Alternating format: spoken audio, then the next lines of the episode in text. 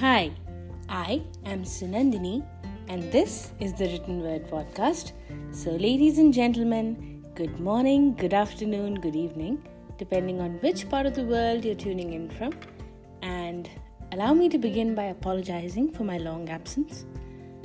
Uh, it's just that uh, my whole family has recently recovered from COVID, and that was an experience in itself, but I'm not ready to talk about that yet. I will be talking about it sometime next week.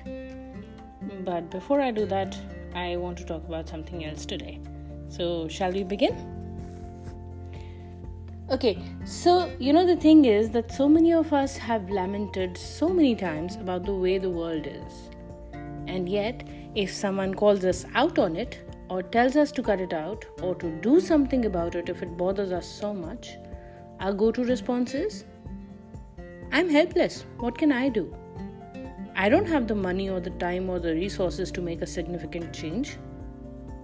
Well, let me begin by telling you that you're right. I've often felt that way myself, and I agree with you completely.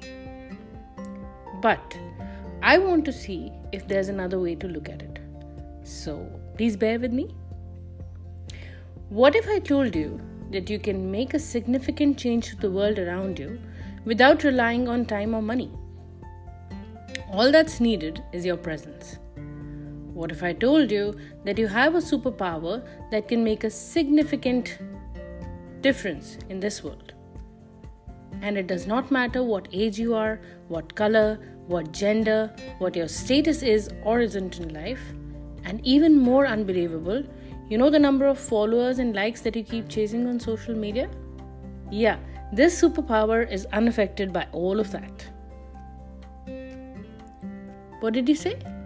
You want to know what it is? Well, I'll get to that in just a second, but first, I want you to tell me this. What is it that you crave for the most as a human being? What are you constantly striving for in life? Think about it. Should I tell you? Validation. Validation gives meaning to all that you say and think and do. And I tell you how. All of us have somebody in our lives who is the first person that comes to mind when something good or bad happens to us, right? Someone whose approval means the world to us. So, validation is most important to us as humans, and that's where this superpower comes into play.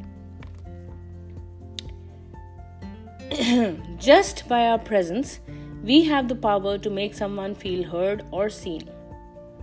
Just a little bit of attention. That's all it takes to turn an ordinary moment in somebody's life into a moment of acknowledgement. To break the bubble of isolation and to tell them you're not alone. I'm here. I see you. I hear you. You matter. You know, just take a minute and just imagine there might be so many people around you on your Facebook pages, your WhatsApp groups, a stranger, a neighbor, the man who delivers your milk in the morning, your house help, etc., etc. So many silent lives being lived right under our noses, and we barely notice. And that's okay because you know we are all engrossed in living our own lives, dealing with our own shit, and it's not easy, especially when we're in the middle of a global pandemic, right? But hear me out. You know, one smile, one nod, one phone call, that's all it takes to pull somebody out of the clouds of anonymity and into the center stage of life. Yeah, okay, granted, maybe it won't change the whole world. But, you know, it might change that person's world for just a second. Right? In that one moment, you have the power to make them feel seen, heard, acknowledged, validated. And you can do that simply by being there. You know? Sounds quite powerful, doesn't it? Well, you have that power. And going forward, I trust you'll put it to good use. So that the next time someone asks you, what it is that you do to make the world a better place, well, you can tell them. I am a validator. No one will ever feel invisible in my presence again. As always, thank you for listening.